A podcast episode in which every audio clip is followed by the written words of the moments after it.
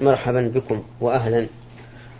نبدأ هذا اللقاء برسالة السائل عين عين را من المنطقة الشرقية. استعرضنا سؤالا له في حلقة سابقة بقي له هذا السؤال. يقول فضيلة الشيخ إن الحركة في الصلاة تبطلها لا شك في ذلك. ولكن عندما تأتي حشرة حشرة أثناء الصلاة على وجه المصلي مثل نامس أو ذباب مزعج أو عندما يكون الإنسان به زكام ورشاح وغير ذلك مما يدعوه للحركة. هل له الحق بحركة بحركة يده لطرد تلك الحشرة أو لمسح أنفه أم عليه بالصبر حتى تنقضي الصلاة؟ وضحونا بالحركة في الصلاة. جزاكم الله خيرا. الحمد لله رب العالمين وصلى الله وسلم على نبينا محمد وعلى آله وأصحابه ومن تبعهم بإحسان إلى يوم الدين. قول السائل إن الحركة في الصلاة لا شك أنها تبطل الصلاة ليس بصحيح. نعم. الحركة في الصلاة على أقسام القسم الأول حركة واجبة والثاني حركة مستحبة والثالث حركة مباحة والرابع حركة مكروهة والخامس حركة محرمة تبطل الصلاة. فأما الحركة الواجبة فهي كل حركة تتوقف عليها صحة الصلاة. مثال ذلك أن يذكر أن في غترته نجاسة أو في لباسه نجاسة أو في خفه نجاسة. ففي هذه الحال يجب عليه أن يزيل ذلك النجس. يخلع الغترة يخلع السروال يخلع الخف لأنه, لأنه يتوقف على ذلك صحة الصلاة. ولهذا لما أخبر النبي لما أخبر جبريل النبي صلى الله عليه وعلى آله وسلم أن في نعليه قدرا خلعهما رسول الله صلى الله عليه وعلى آله وسلم. وكذلك لو كان يصلي غير مستقبل القبلة في البر لكن هذا الذي أداه إليه هذا الذي أداه إليه اجتهاده. فجاءه إنسان وقال القبلة على يمينك فهنا يجب أن يتحرك نحو القبلة لأنه يتوقف على هذه الحركة صحة الصلاة. وكذلك لو صف وحده خلف الصف لكمال الصف ثم انفرج أمامه فرجة فإنه يتقدم إلى الصف وجوبا لأن هذه الحركة يتوقف عليها صحة الصلاة. ولهذا أمثلة أخرى. لكن رابطها كل حركة يتوقف عليها صحة الصلاة فإنها واجبة. أما المستحبة فكل حركة يتوقف عليها فضل في الصلاة. مثل التراص في الصف.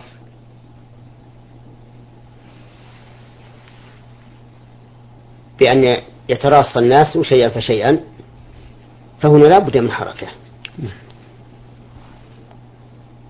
ومثل أن يبتدئ الصلاة اثنان إمام ومأموم ثم يأتي ثالث.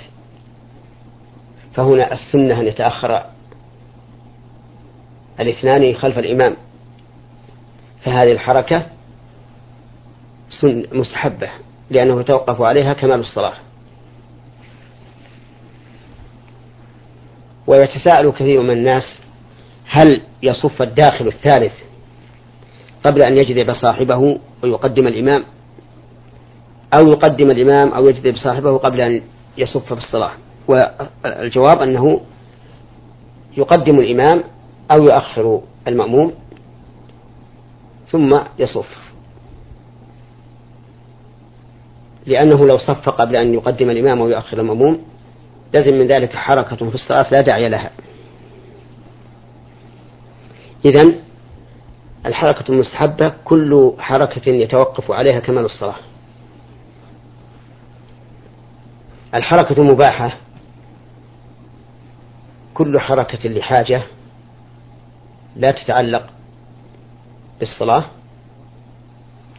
أو لضرورة.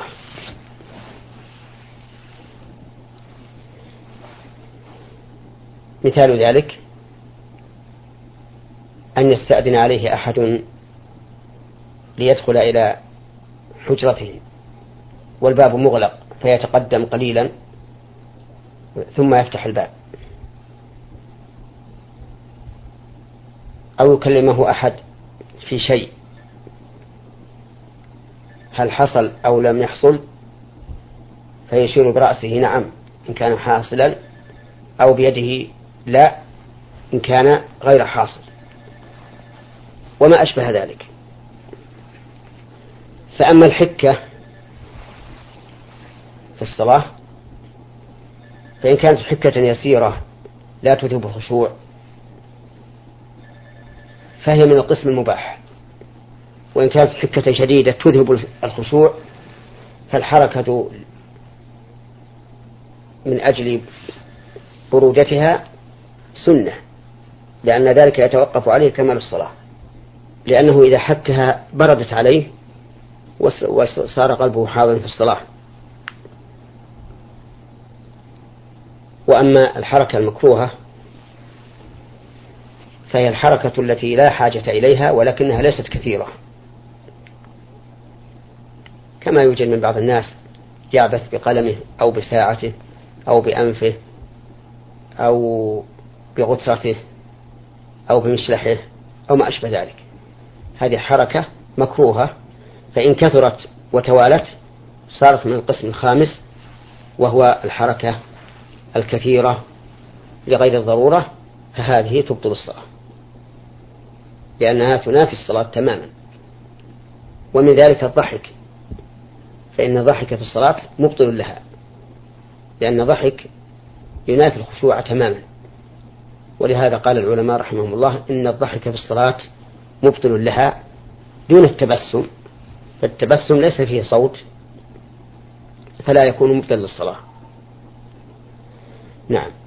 بعد ذلك ننتقل إلى رسالة بعث بها السائل ميم ميم عين يقول رجل اغتسل من الجنابة واغتسل بقصد النظافة فهل ذلك يغنيه عن الوضوء للصلاة أم لا بد من الاغتسال الكامل للبدن؟ أما من من اغتسل من أجل الجنابة فإنه يجزئه عن الوضوء. كقول الله تبارك وتعالى يا أيها الذين آمنوا إذا قمتم إلى الصلاة فأصلوا وجوهكم وأيديكم إلى المرافق وامسحوا برؤوسكم وأرجلكم إلى الكعبين وإن كنتم جنبا فاطهروا ولم يذكر الله تعالى وضوءا. وأما الاغتسال للتبرد فإنه لا يجزئ عن الوضوء لأن الاغتسال للتبرد ليس عن حدث فلا يكون مجزئا بل لا بد أن يتوضأ بعد أن ينتهي من الاغتسال للتبرد. نعم. بارك الله فيكم. يقول السائل إذا أذن المؤذن للصلاة الفجر في رمضان وجاء الوقت وأنا جنب هل يبطل الصوم أم علي الاغتسال وأصلي وصومي صحيح؟ إذا أذن الفجر والإنسان يريد الصوم وكان عليه جنابة فإنه لا حرج عليه أن يصوم ثم يغتسل بعد طلوع الفجر. كقول عائشة رضي الله عنها كان النبي صلى الله عليه وسلم يصبح جنبا من غير من غير احتلام ويصوم.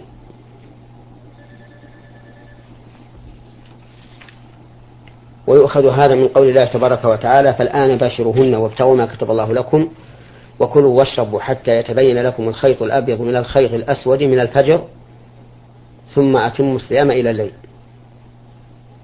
فإباحة الجماع إلى أن يطلع الفجر يستلزم أن لا يقع أن لا يكون الاغتسال إلا بعد طلوع الفجر.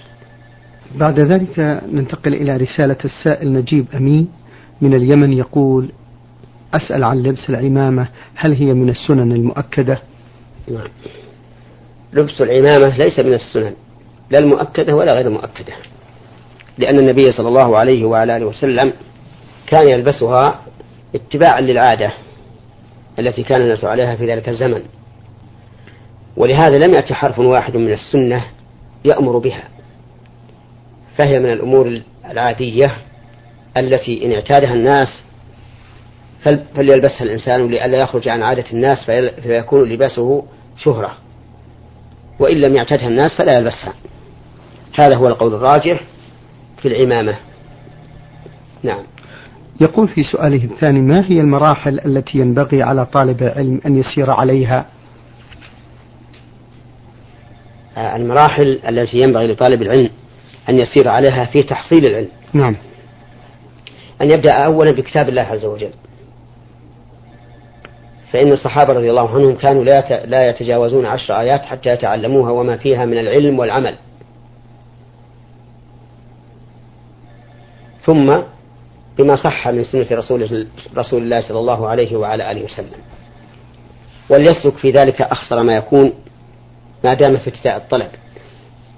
ثم إذا ترعرع في الطلب واستد ساعده بدأ يترقى إلى الكتب الكبيرة التي فيها ذكر الآراء والمناقشة فيها.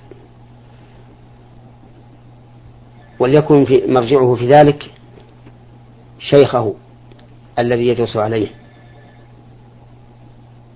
فالشيخ هو الذي يوجه التلميذ فيما يقرأ وفيما لا يقرأ. نعم. بارك الله فيكم. من السويد وصلتنا الحقيقة آه هذه الرسالة بها مجموعة من الأسئلة من سائلة للبرنامج. تقول هذه السائلة ما حكم زرع البويضة الملقحة في الرحم إذا تعذر الحمل بالطريقة الطبيعية؟ أي ما أعنيه هو أطفال الأنابيب؟ آه نحن لا نفتي فيها بشيء لكن غيرنا أفتى فيها. نعم. تقول السائلة هل يجوز أن نرسل الزكاة إلى بعض البلدان المحتاجة علما بأنه لا يوجد مسلم محتاج عندنا في السويد؟ نعم يجوز. إذا كان الإنسان في بلد ليس فيه محتاج تحل له الزكاة فإنه فإن الزكاة تبعث إلى البلاد الأخرى. وفي هذه الحال ينبغي أن ينظر الإنسان إلى أشد البلاد حاجة فيبعث بالزكاة إليه. ولكن ليكن بعثه للزكاة إلى أيد أمينة. تتقي الله وترحم عباد الله. لأن من الناس الذين تبعث إليهم الزكوات أو الإعانات من لا يخاف الله عز وجل ولا يرحم عباد الله. فتجده إما أن يتصرف فيها لنفسه وإما أن يتصرف فيها محاباة لقريب أو صديق أو ما أشبه ذلك.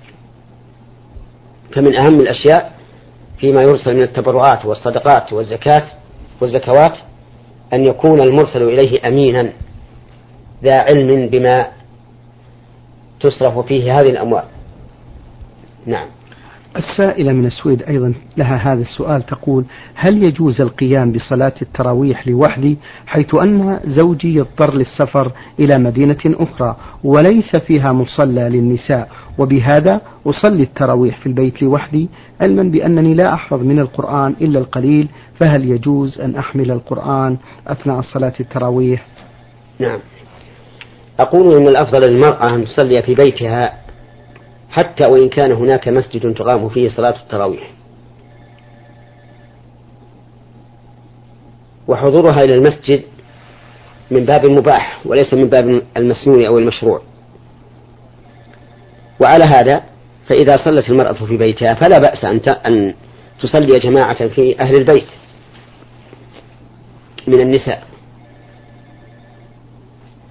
لأنه يروى أن النبي صلى الله عليه وعلى آله وسلم أمر أم أمر أم ورقة أن تؤم أهل دارها أو أهل بيتها. وفي هذه الحال إذا كانت لا لا تحفظ من القرآن إلا قليلا فلها أن تقرأ من المصحف. لأنه يروى أن عائشة رضي الله عنها كانت تفعل ذلك. ولأن الحركة التي تكون في نقل المصحف وتقليب صفحاته والنظر إلى كلماته حركة لمصلحة الصلاة فلا تكون مكروهة. ثم لو قدر أنها مكروهة لأنه يمكن الاستغناء عنها بالاقتصار على ما يحفظه الإنسان فإنها في هذه الحال آه، ترتفع الكراهة للحاجة إلى ذلك. نعم. جزاكم الله خيرا. تقول السائلة هذه من السويد أحيانا نضطر لزيارة بعض المسلمين لأداء الواجب كالتعزية أو التهنئة ولكنهم لا يجلسون النساء على حدة والرجال على حدة آه، أي لا يلتزمون بهذا الأمر الشرعي فهل نقوم بمقاطعتهم ولا آه، نقوم بزيارتهم؟ عبرت هذه السائلة عن التعزية والتهنئة بالواجب. وليس هذا بصواب. فالتعزية ليست واجبة إنما هي سنة وليست سنة لكل قريب مات له قريب. ولكنها سنة لتعزية المصاب بالميت سواء كان قريبا أم غير قريب. وإذا كانت العلة هي المصيبة فمن كان لم يصب بالموت من قريبه فإنه لا يعزى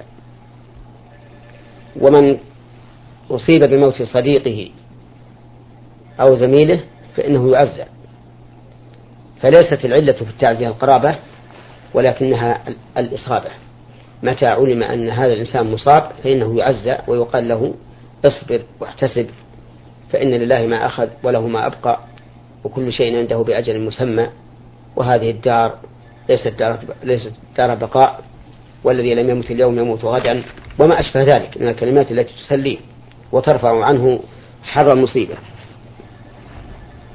وعلى كل فهي ليست واجبة عن التعزية بل هي من المستحب. فإذا لزم من الحضور إلى التعزية واختلاط النساء بالرجال فإنها لا تجوز.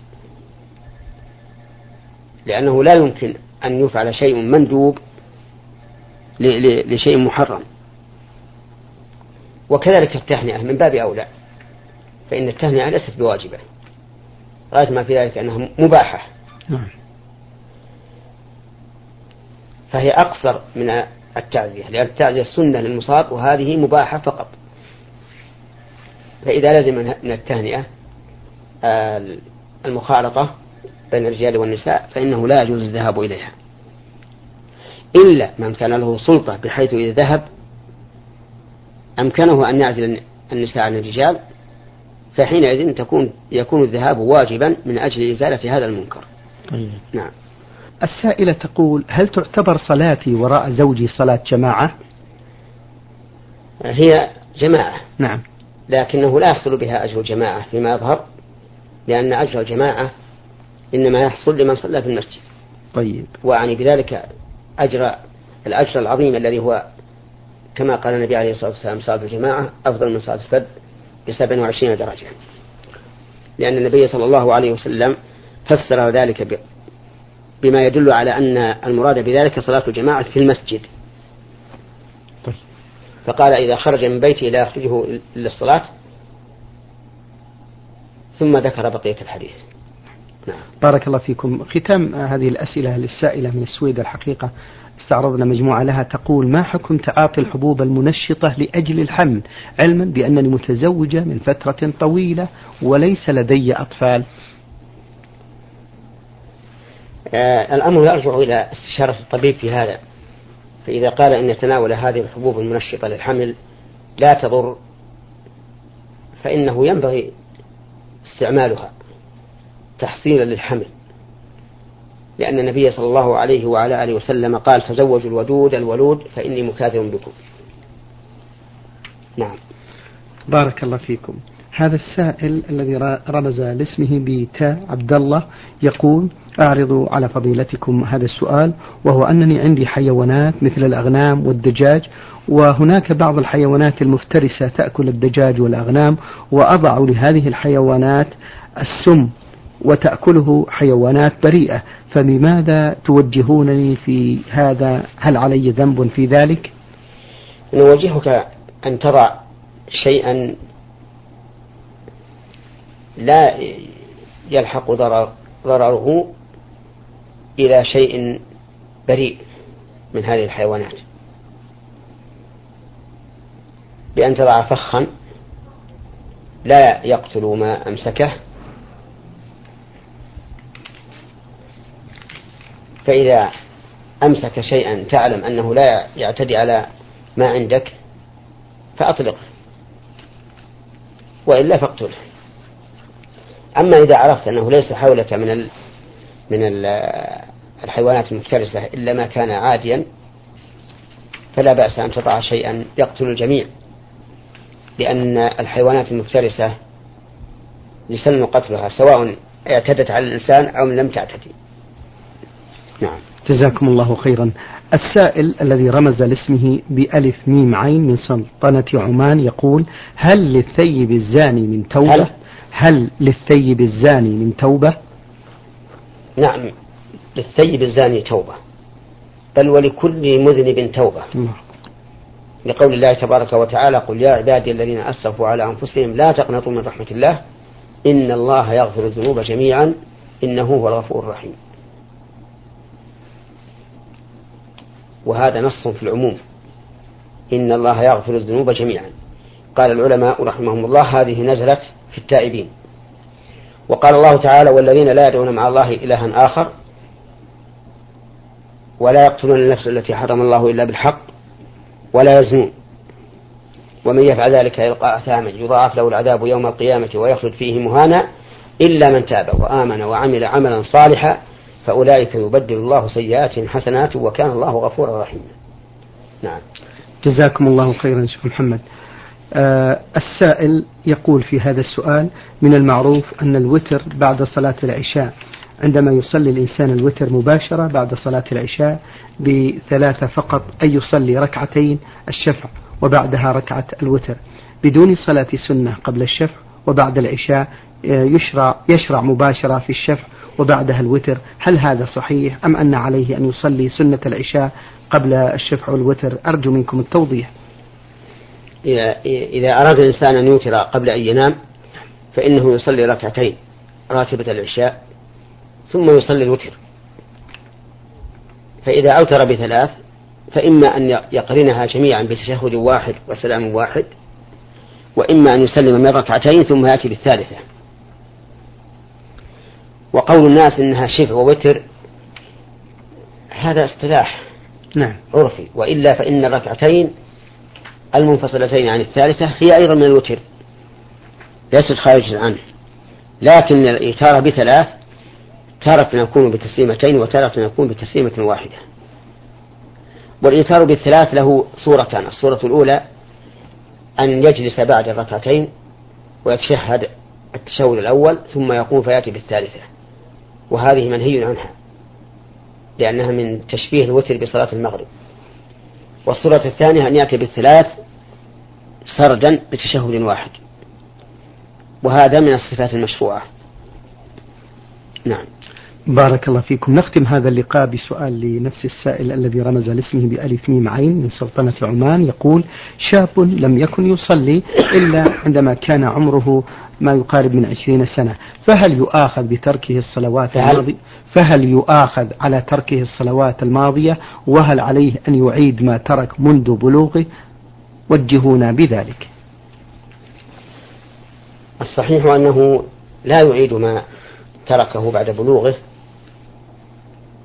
لأنه لو فعل وأعاد لم يقبل منه. لقول النبي صلى الله عليه وعلى آله وسلم من عمل عملا ليس عليه أمرنا فهو رد. ومن أخرج الصلاة عن وقتها بلا عذر فصلاها فقد عمل عمل ليس عليه أمر الله ورسوله فيكون عمله مردودا. وأما الإثم فعليه الإثم بلا شك وعليه أن يتوب إلى الله عز وجل توبة نصوحا. وإذا تاب إلى الله توبة نصوحا فإن الله تعالى يقبل توبة التائبين إذا كانت التوبة نصوحا. شكر الله لكم يا فضيلة الشيخ وبارك الله فيكم وفي علمكم ونفع بكم المسلمين. أيها الإخوة الأحباب أيها الإخوة المستمعون الكرام أجاب على أسئلتكم فضيلة الشيخ محمد بن صالح بن